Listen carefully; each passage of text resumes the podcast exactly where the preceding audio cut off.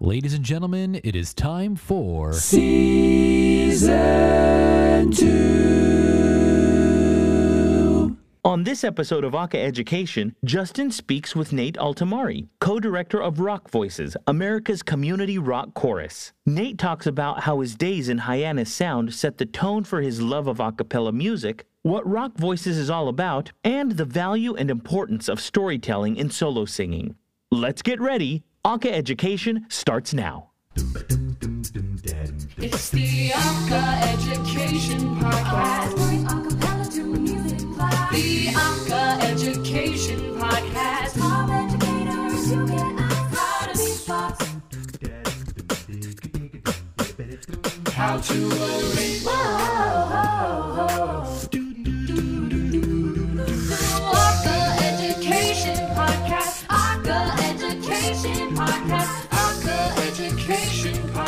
With Justin Glodish.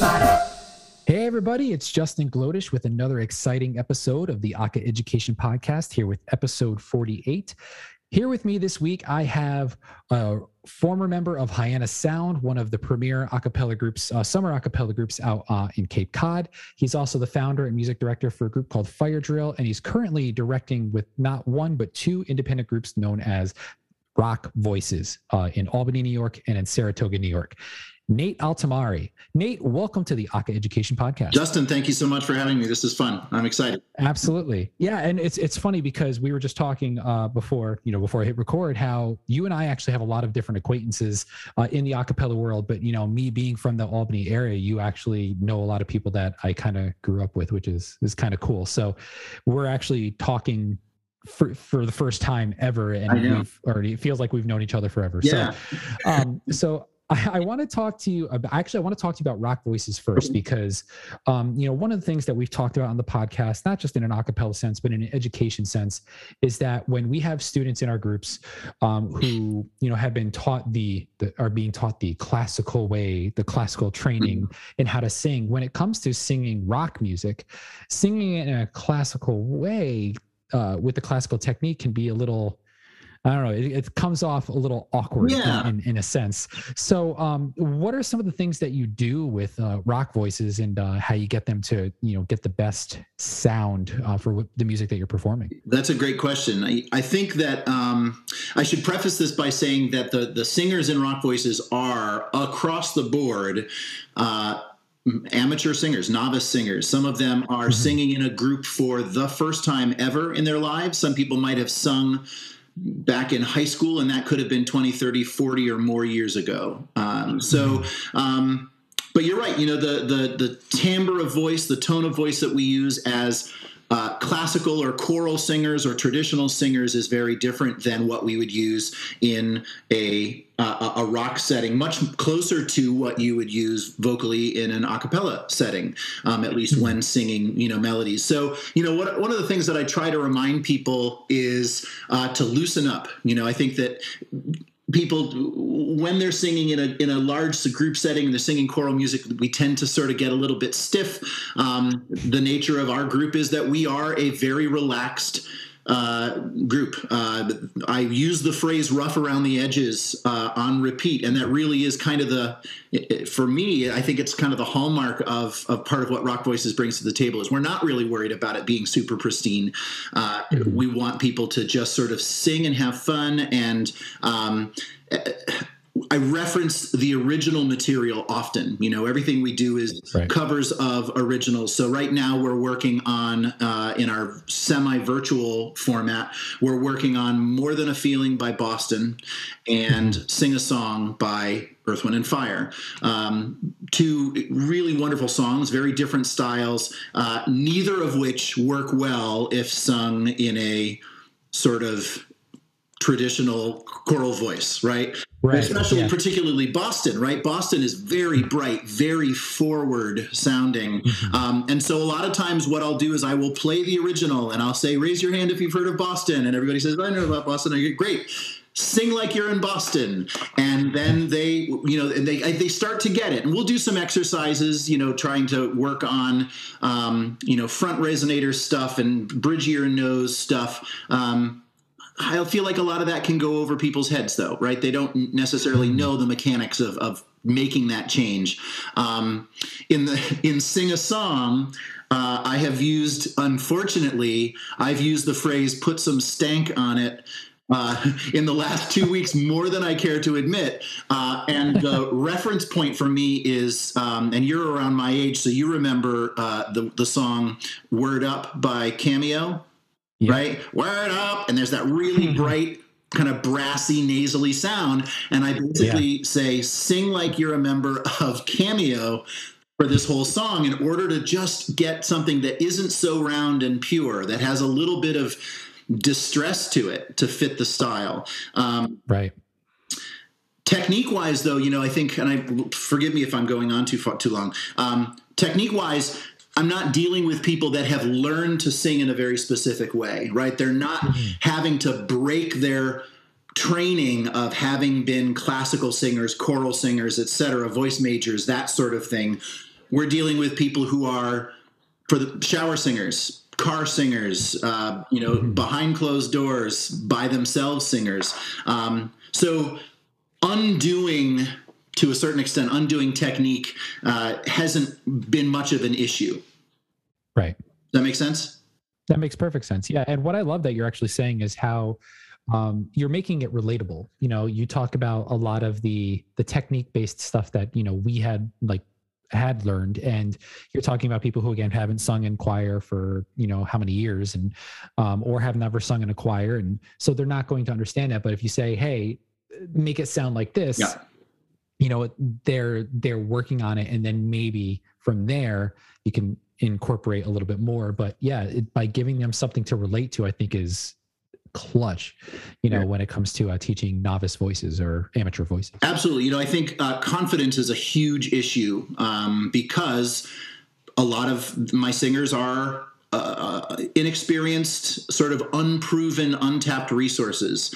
Uh, and so there's a lot of tentative singing. I have sopranos that are singing in the full on in the middle of their full on belty range, right? They should be able to blast me off my my keyboard, but they don't. They sing really quietly. And the reference that I've been making a lot lately is the voice that you want to use, that belting voice, is the shouting at a kid to get off your lawn, shouting for your dog's attention, yelling across a noisy, you know, club.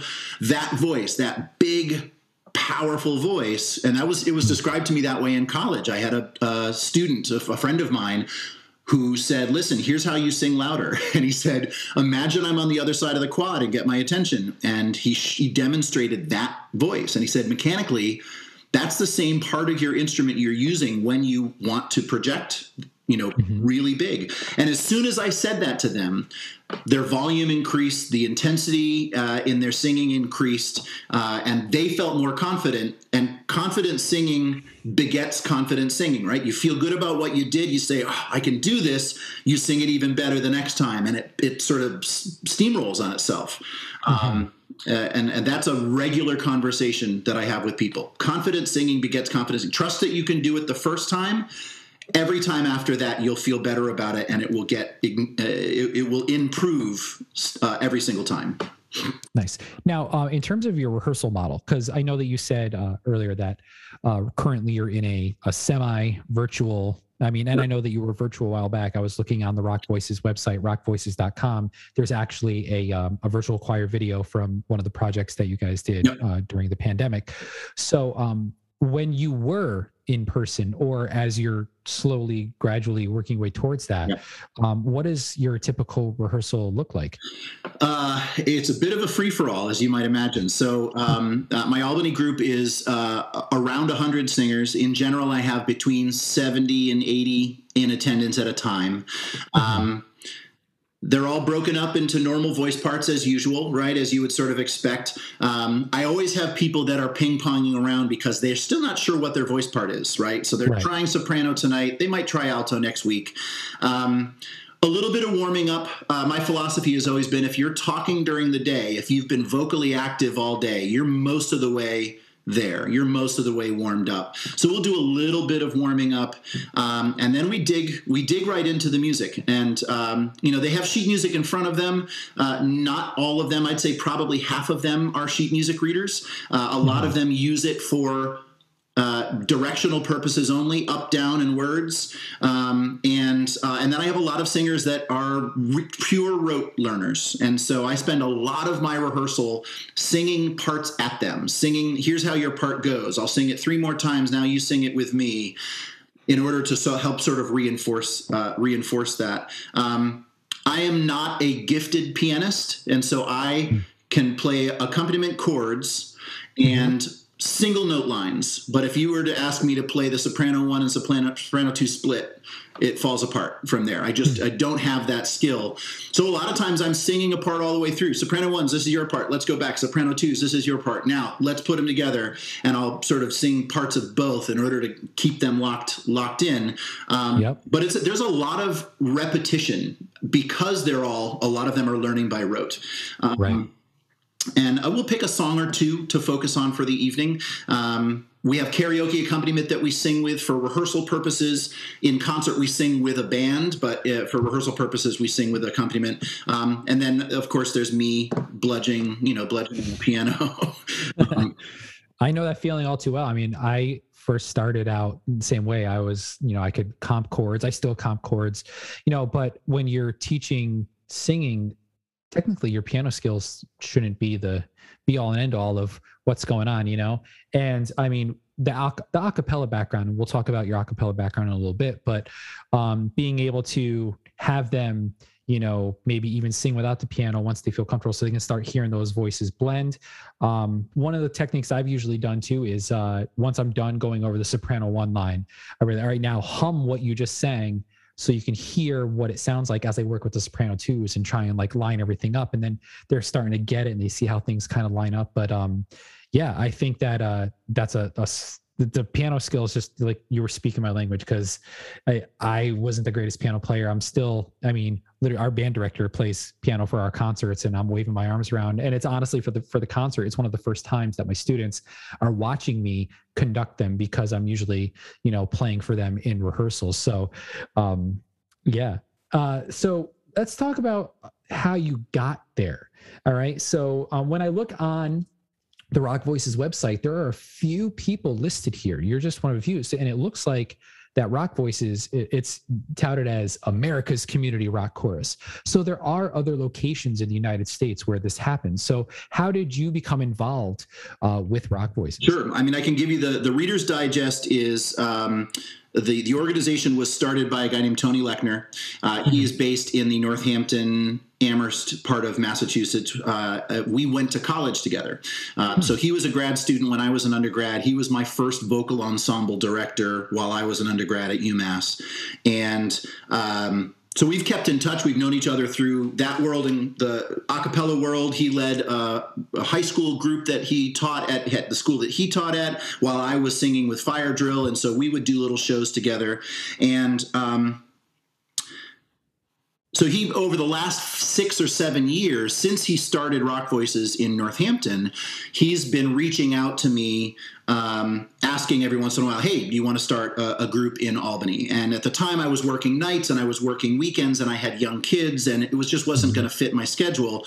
When my schedule changed i realized that now was probably that you know that was probably the right time. So i reached out to tony in uh, December of 2017 um, and said, Hey, uh, if the offer still stands, I'd like to start a group. And he said, uh, Yeah, let's fast track it so we can have you running with a group by the end of February 2018. So two months. Let's take two months and make it happen. Can you find a venue, et cetera, et cetera? So uh, it kind of fell into place from there. My first group was uh, 17 singers.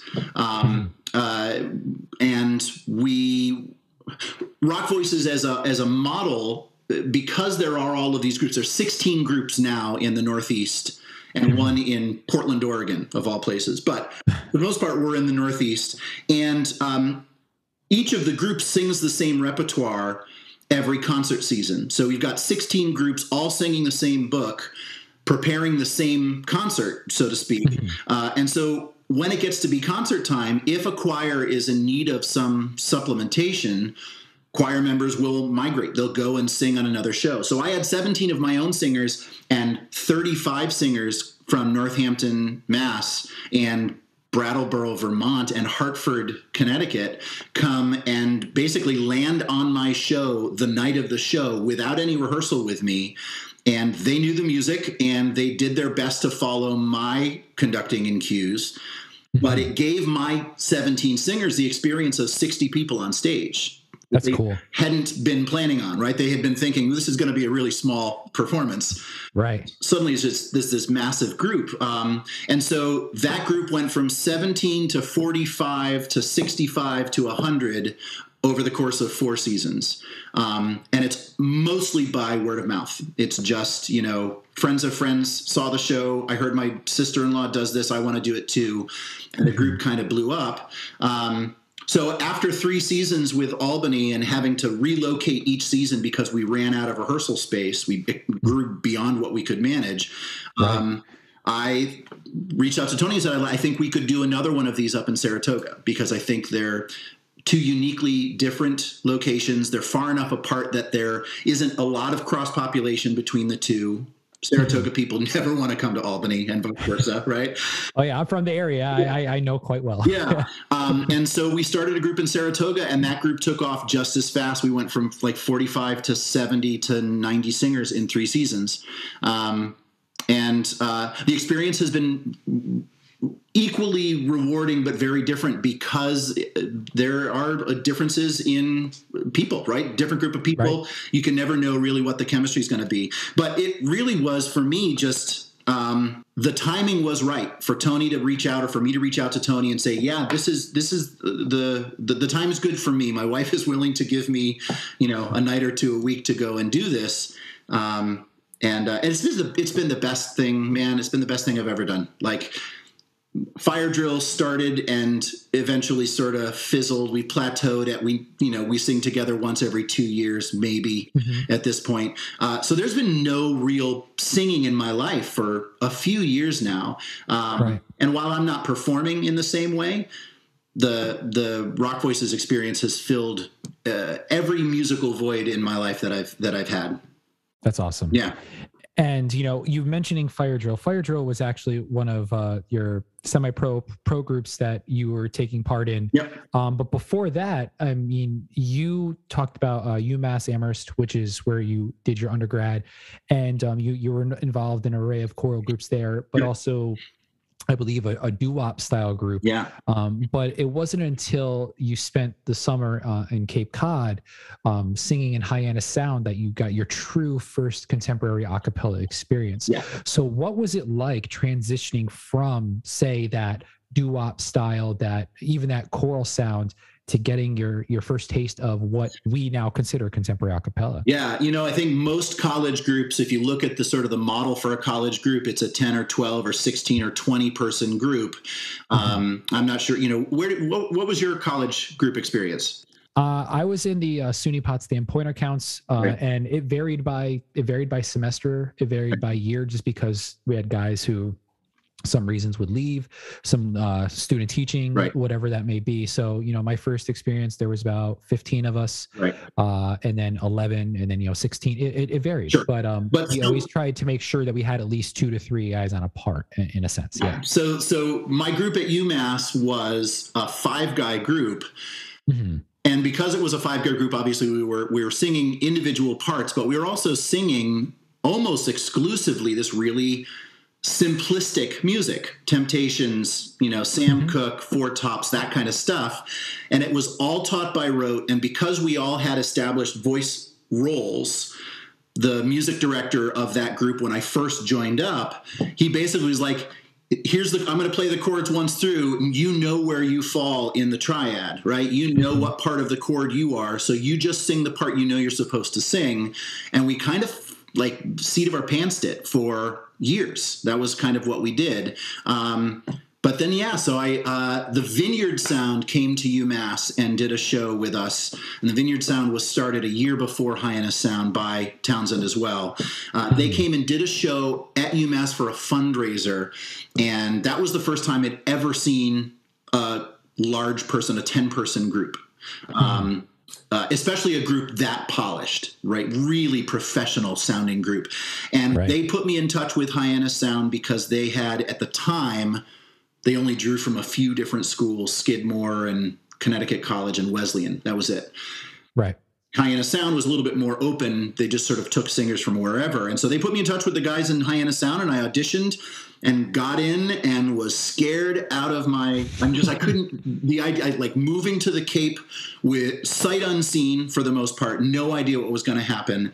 Um, Living in a house with nine strangers. It was like the real world. Uh, and, uh, and, um, but yeah, like we, I went from a group that never used sheet music to a group that relied heavily on sheet music and did arrangements by a wide range of people. So styles were really varied, um, and uh, you learn to deal with uh, you know personalities, right? A whole bunch of new personalities and stuff. Um, but yeah, like I, I came back to UMass the next year, and all I could think was we need to double our group. We need to be at least 10 people because that's the only way you can do this. Right. Right? We were doing it, but the I've had this experience and it needs to be different now because this experience changed my opinion or my my sort of experience my um uh, what's the word I'm looking for? My uh, perception of what uh, an acapella group should be. And everybody in my UMass group was like, yeah, no, that's not happening. So you got to figure out how to be okay with that. Um, and so I learned how to sort of balance the two because I, I went back to Hyannis Sound. Uh, I continued with my group at, at UMass. Um, and I saw the, the joy of two very different models. Um, But the contemporary a cappella sound with vocal percussion and dedicated vocal bass and not singing just words, but you know, really trying to mimic instruments and that thing. I got bit by that bug, um, and so Right. uh, from Hyannis Sound had several little semi-pro groups that either took off for a while or didn't, um, trying to find you know sort of a path. Right. Now, uh, out of curiosity, you had mentioned how a lot of uh, what you did with your five person uh, group in college uh, was all rote.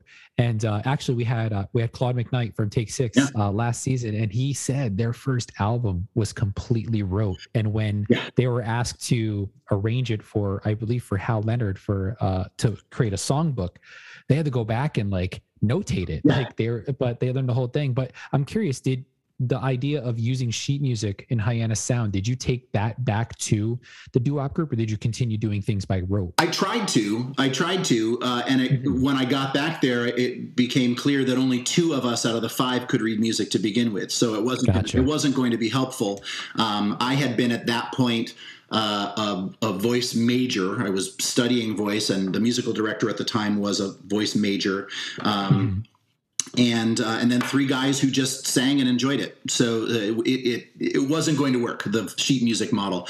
Um, and to my knowledge, until a lot later, well beyond the years that I was there, um, I, I don't think they ever really brought sheet music in until probably the last you know eight or ten years. Gotcha.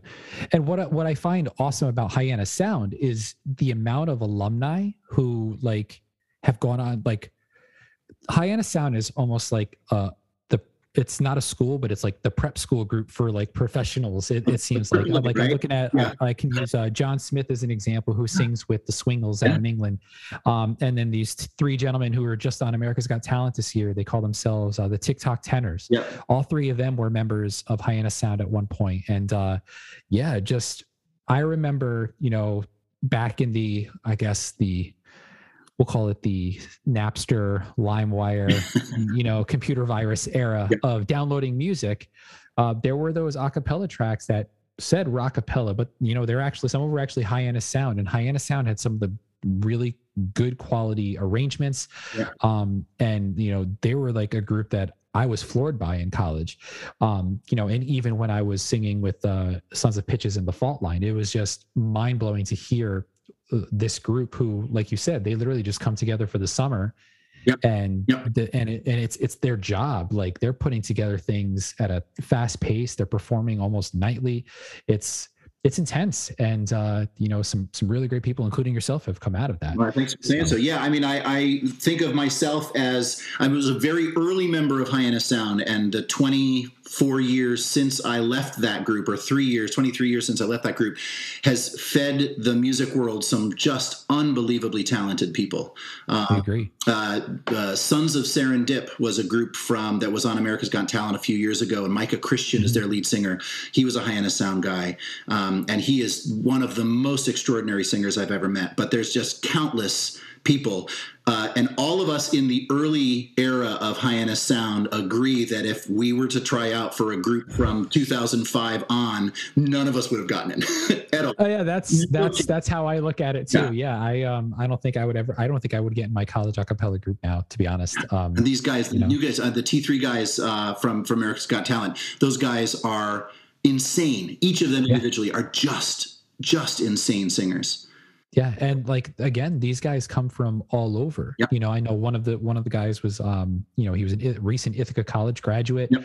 You know, one was singing in School of Rock in a national tour of School of Rock. You know, and another one he sings prof- like they're phenomenal at what they do. It's just it's great to see um how Hyannis Sound has kind of catapulted, you know, some of them into the next thing, you know? Yeah.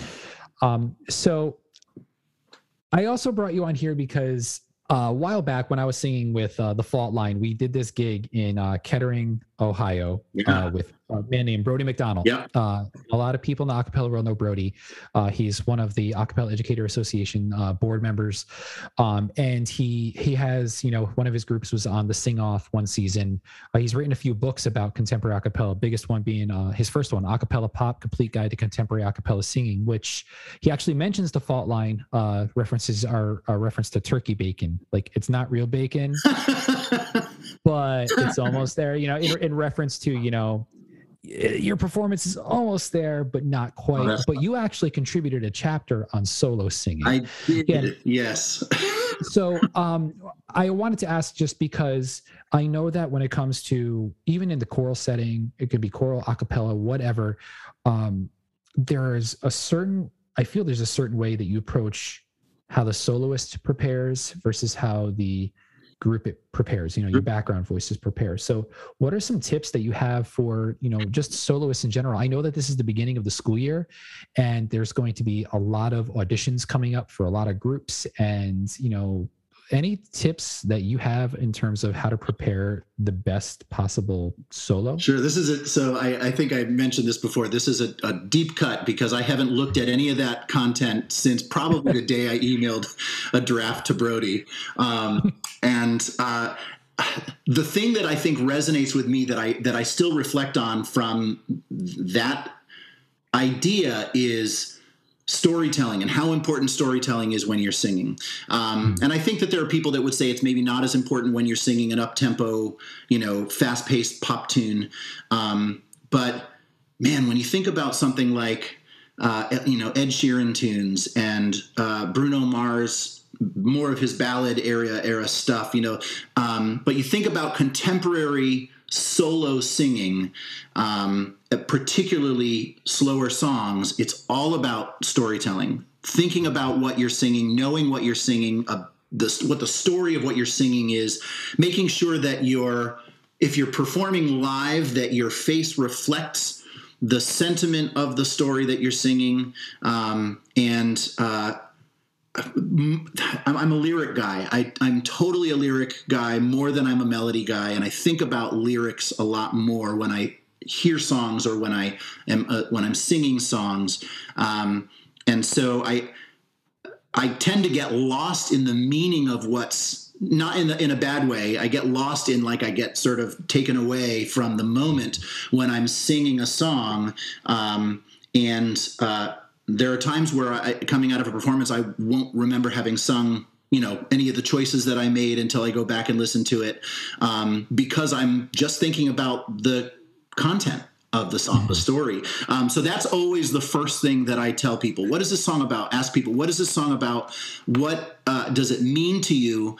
Uh, how can you express that with your voice? The melody is probably going to stay the same, but what do you do with your voice in order to make that story make sense? Whether it is, um, you know, do you need to sound a little bit broken while you're singing this because it's a sad song? Maybe you can't sing it super pure. Maybe you need to sound vulnerable and out of breath, or maybe your voice needs to crack we I refer to it as passion crack. You have to if your voice cracks because you are so passionate about what you're singing, that's fine and it's admissible.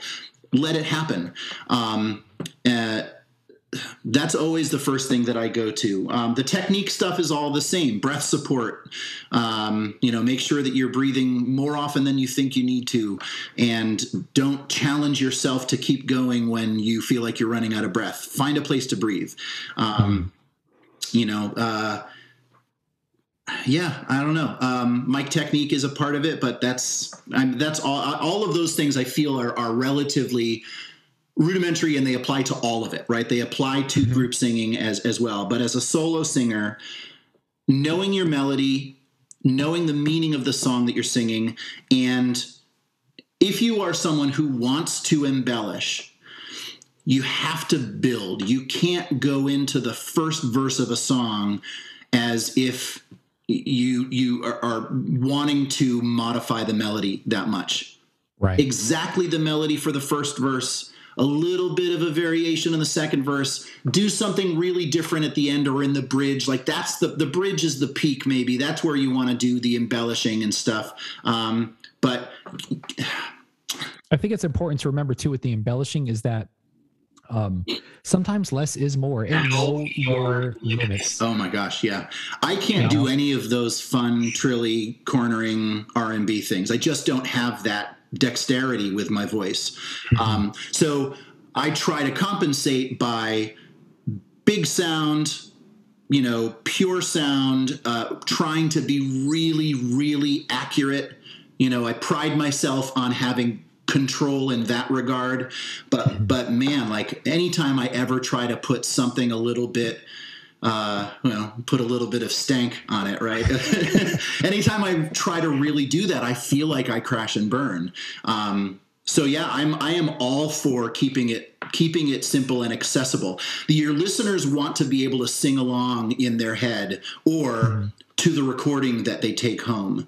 And if you're singing beyond the ability of your listenership they're going to get discouraged. They're not going to sing along with this your track because mm-hmm. they're not going to feel they're going to feel like they're they're never getting there. Oh this is so frustrating to try to sing along with this. I don't even want to bother. But if it is just beautiful singing and it's just you know pure tone singing with good vibrato and a couple of really tasty choices that a listener can say oh i think i can do that i think it makes them feel really good so that's always what i strive for and I think that's what sets it apart too, is that when you have, um, you know, someone who's singing, you know, let's say Georgia on my mind, you know, nice, beautiful ballad, Georgia on my mind. But if they're just embellishing and embellishing, embellishing, then the the song loses its meaning, you know. And um, again, like you said, the aud- you want to grasp the audience and you want them to come along for the ride, not kind of push you off to the side and be like, no, thanks, I'm done yeah. you know? So yeah i agree 100% and and storytelling is like it can be tricky with some of today's pop music Right. uh, uh, there's not a, uh, not a lot of content right? it's really not. It's No. it's it's very formulaic. It's uh you know like max martin even you know admits when he write when he wrote songs for britney spears and NSYNC he's like it needed the rhyme you know and it and it makes makes no sense.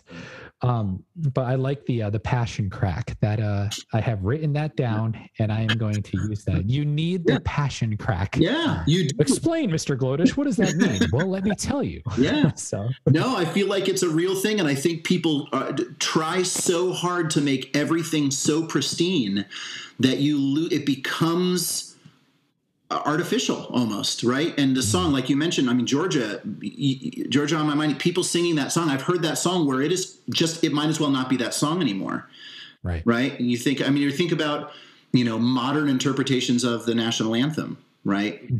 and that are so far off from the intention of that song. And that's why everybody goes back to Whitney, right? Because she Yep. just sang the song. And she didn't I am overdo any of it, right? I'm so glad that you brought that up because that's literally something that I do every year with my general music students. Is I have you know I have Whitney's. Um, I just I started using the Pentatonix one from the World Series this, uh, last year. Yep. Um, you know my buddy Adam, uh, who I sang with the Fault Line. He's actually the official anthem singer for the Carolina Hurricanes in the Awesome. NHL. So he sings it like every like playoff game. They're airing the national anthem, and then the the Fergie version from the All Star game a few years ago, and um, my students have a lot to say about that interpretation simply because they're used to what they know, Yeah. but when they hear it, they're very confused, and it, it's that they didn't get go along for the ride. They like kind of pushed it off to the side, you know. Yeah. And it doesn't help that you got you know guys like Draymond Green and Steph Curry laughing at the end of it either. But again, it's it's all about what you said. It's it's engaging and connecting Yeah. Yeah.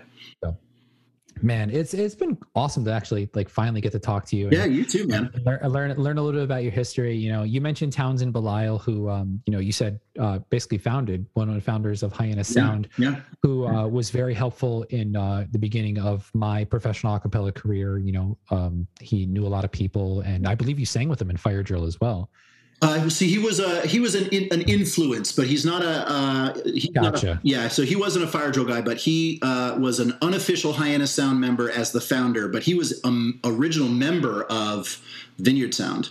Um, Gotcha. And uh, yeah, and just like a this sort of small empire of acapella uh, with Mhm. these groups, and, uh, and yeah, he's he's great.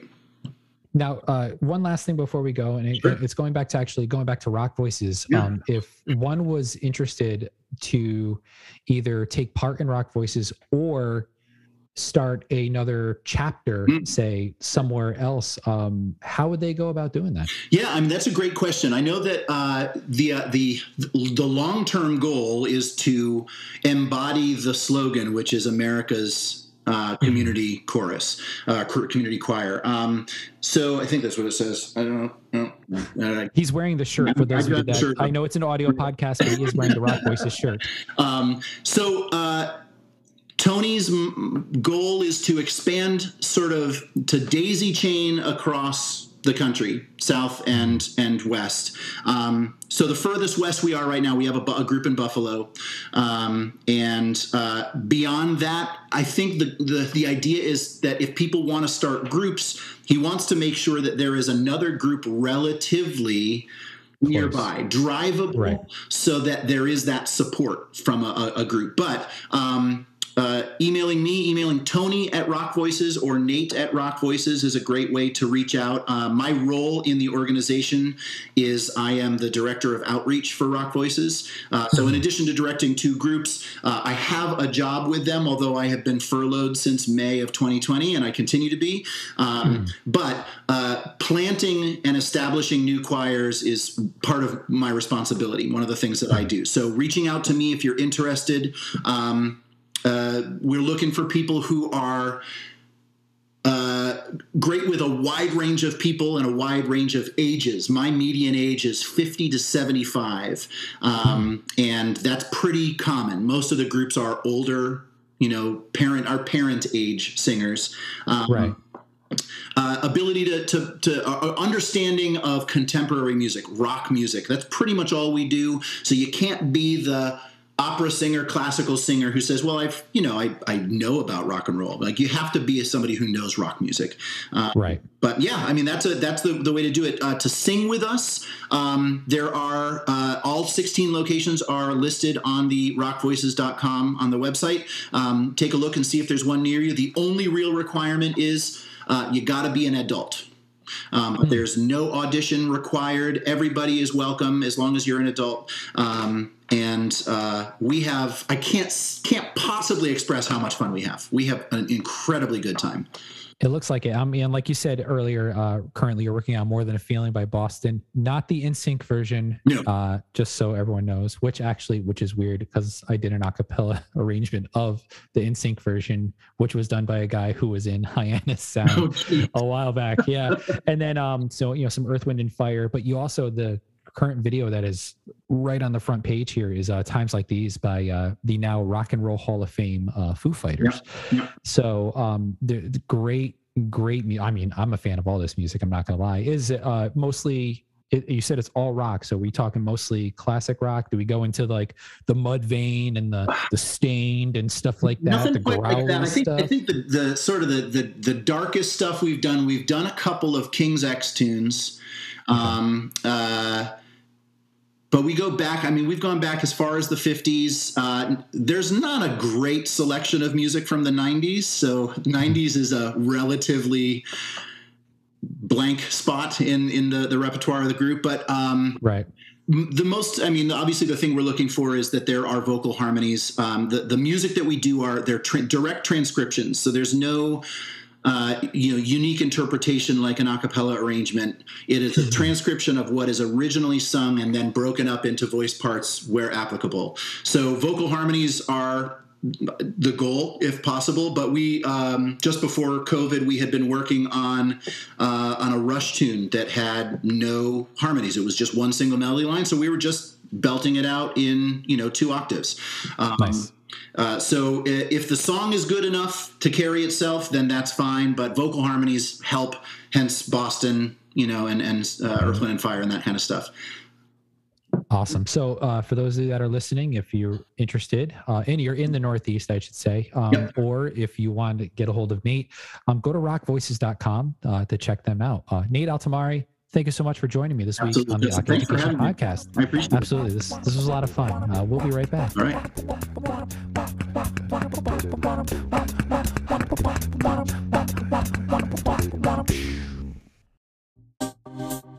That's another episode down for the Aca-Education Podcast. Thank you so much to Nate Altimari for joining me this week. Be sure to check him out at rockvoices.com.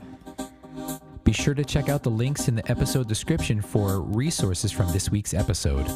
Follow the podcast on social media at AcaEd Podcast on Twitter, Facebook, and Instagram. And follow me, Justin Glodish, at Official JGlow on TikTok and Twitter. If you haven't done so already, make sure you subscribe to the podcast. We're found on Anchor, Stitcher, Apple Podcasts, Spotify. New episodes released every Monday. You can also now tune into the podcast on Acaville Radio, acaville.org. If interested in supporting this podcast with a monthly donation, go over to anchor.fm slash podcast to do so. And if you ever have any questions about the podcast, suggestions on future guests, please email me at acaedpodcast at gmail.com or leave a voice message on the Anchor website. From the Aca-Education Podcast, I'm Justin Glodish. We'll talk soon.